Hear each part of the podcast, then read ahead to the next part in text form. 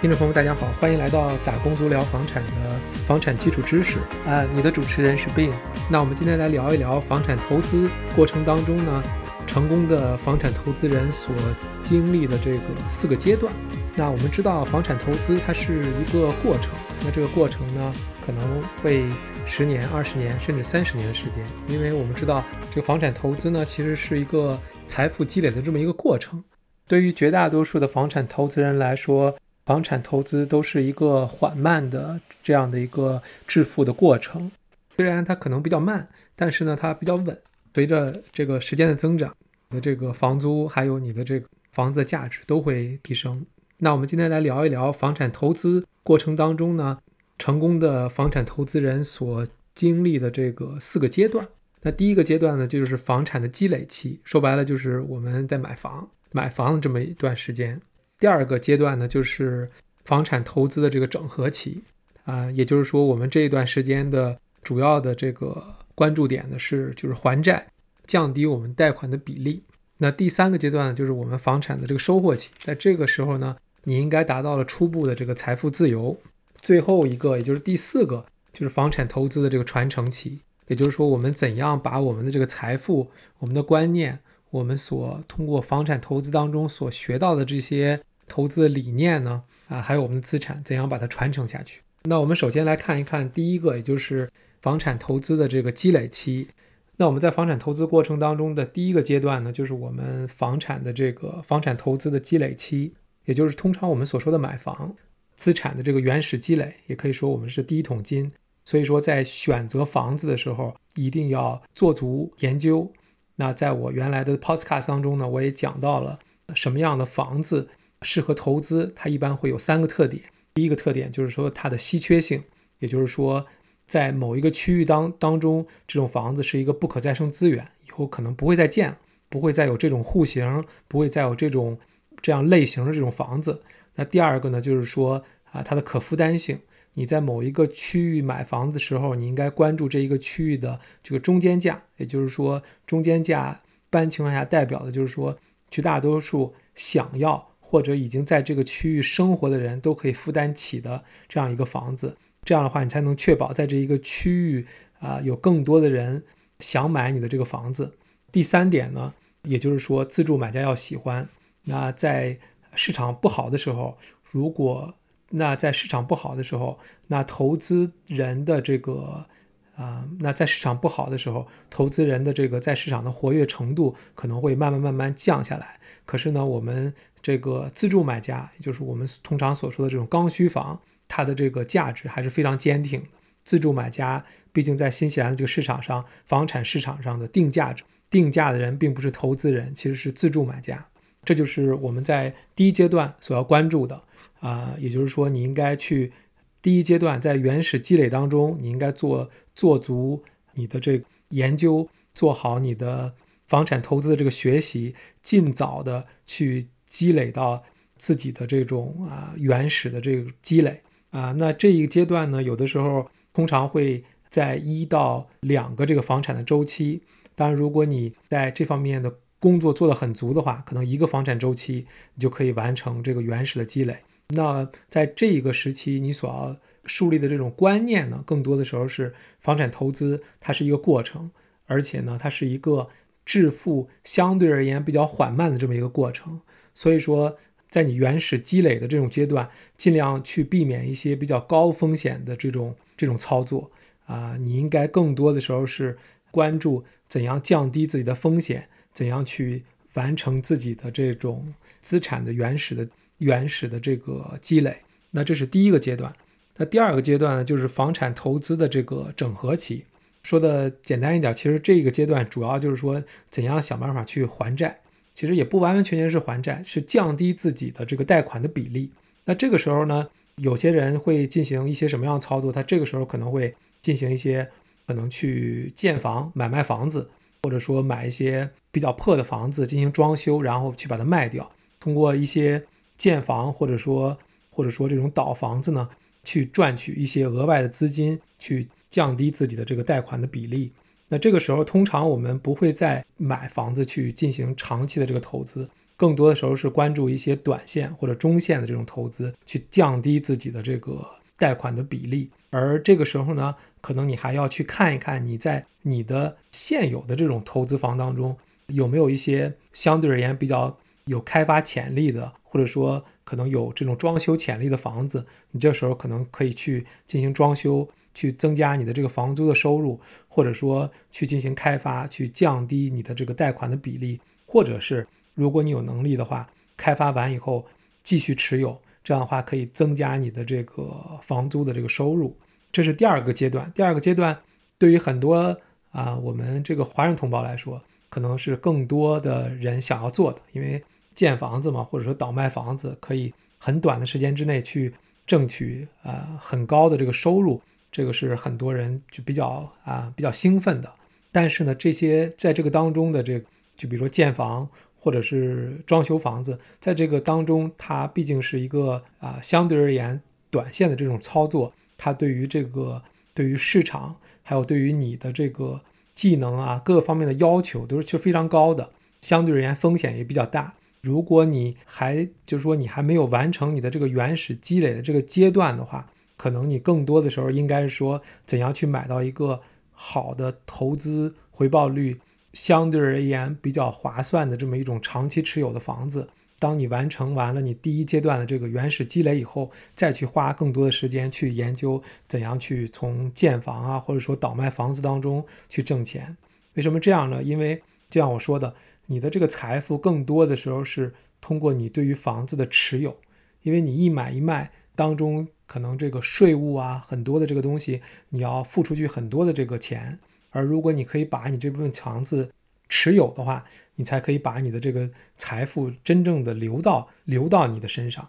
那这是第二个阶段，也就是房产投资的这个整合期。那第三个阶段的话，也就是房产投资的这个收获期。通过你的这个房产投资的整合，通常在这个阶段呢，你应该达到了这种初步的这个财富自由。你现在的这个贷款的比例，在你的这个房产的资产当中，应该降到了一个非常。非常低的这么一个水平啊，你的房产应该给你啊一个非常稳定的一个收入。现在你的房产投资应该会给你一个被动的收入，或者我们管它叫永续循环的收入。也就是说，你去不去工作，它你都会有这一份收入。那有了这个收入以后，这个时候呢，其实除了给了你的这种初步的财富自由以外，它还给了你一种选择。是什么样的选择？就是说你可以重新审视你自己的生活。原来呢，你可能因为各种各种各样的原因，各种各样的就是生活上啊各方面的这种压力，你不得不去工作。你可以审视什么？就是说你你现在生活是不是你想要的？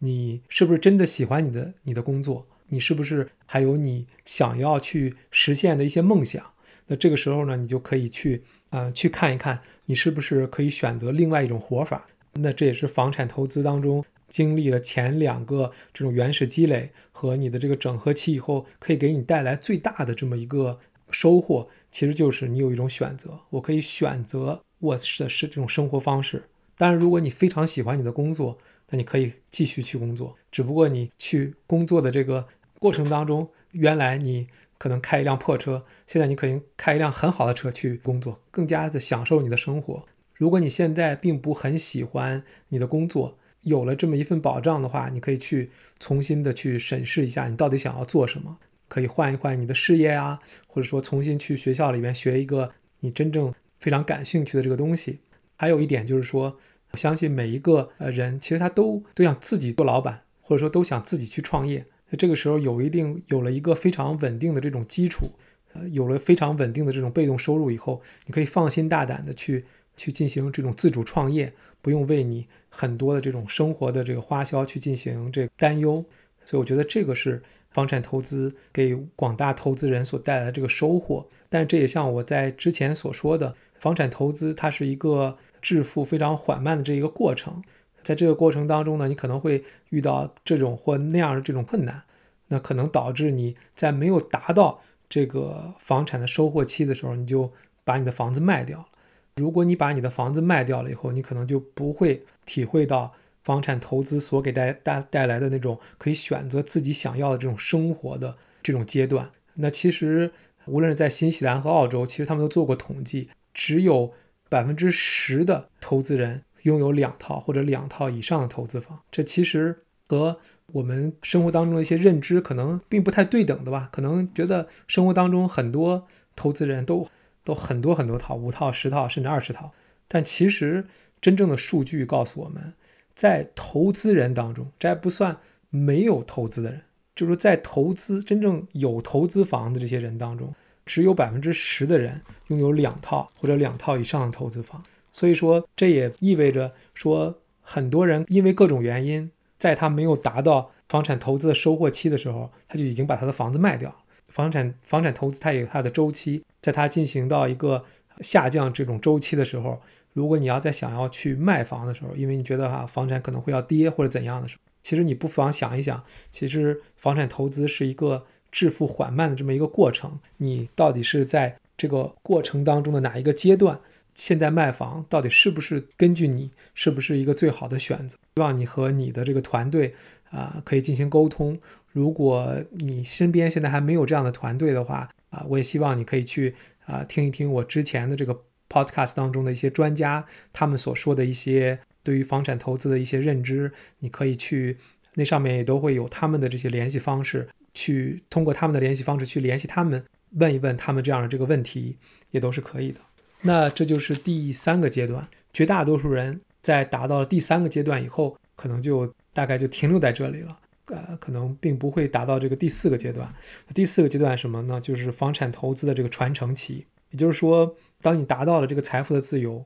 你选择了你现在最想要的这个生活以后，那你现在的生活应该是非常非常舒适的。你现在。更多的时候是通过你这么一个十年甚至二十年甚至三十年的这个投资的这个过程去积累这个财富。那怎样把你的这个财富传承下去？那这就是一个问题。你要给你的孩子、给你的家庭留下什么样的财富？除了你的房产投资以外，你是不是想要把你在这一个过程当中所获取的这个、所获取的这些知识、这些投资的观念啊，或者说你在这么多年当中所投资啊，所遇到的这些挫折，去和你的这些孩子、和你的家人，甚至和啊我们广大的这些投资人去进行分享。那这个时候呢，可能就是你所想要的、想要做的事情。如果你现在其实是在在这个时期的话，我也希望你可以联系我，看一看我们有没有啊机会可以做一期节目。这样的话，可以把你的投资的经验。还有你的投资的一些理念去传承下去，我觉得这个是投资的这个第四个阶段。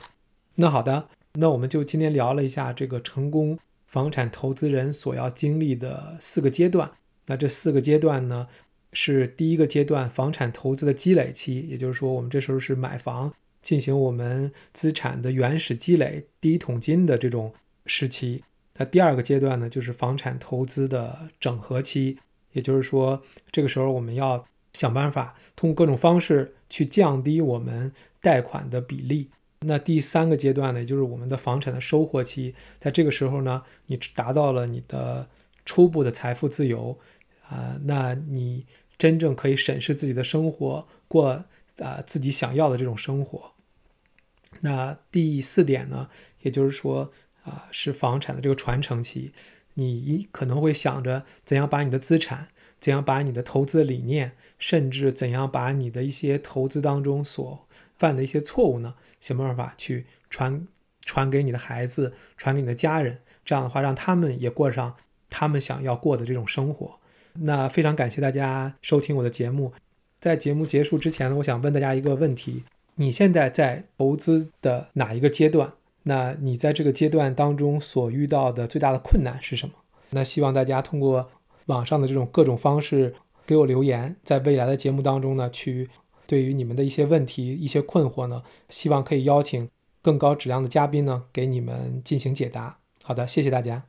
那我希望各位听众喜欢我们今天的节目。那大家如果对于这个房产投资这个话题感兴趣的话呢，我也希望你可以加我的这个微信，我个人的微信是 y b b e s t n z y b best n z。我们有我们的这个讨论群，如果你对这个感兴趣的话，可以加我的这个私人微信，我可以把你拉到我们的这个讨论群里。惯例呢，我都会做一个这个免责的声明，因为我并不了解你，并不知道你是不是在全职工作，还是在全职的房产投资，还是在这个正在买自己的第一套的这个自住房。所以呢，我希望大家把在节目当中所听到的这些信息呢，作为一种教育的信息。你不可以把你在节目当中所听到的东西呢，作为给你的这种专业的建议。如果你有这方面的需求的话，我希望你可以去咨询专业的人士。那在我的节目上，这种专业人士我也请到了很多。然后呢，你可以翻一翻前几期当中，我们也请到了非常多的这个专家。如果你去联系他们的话，我相信他们会非常乐意去为你量身打造一套非常适合你的这种投资或者买房的计划。那好，那我们今天就聊到这里。如果你喜欢我们的节目的话，我希望你可以推荐给身边的朋友。那好，那我们今天就聊到这里，非常感谢大家的收听。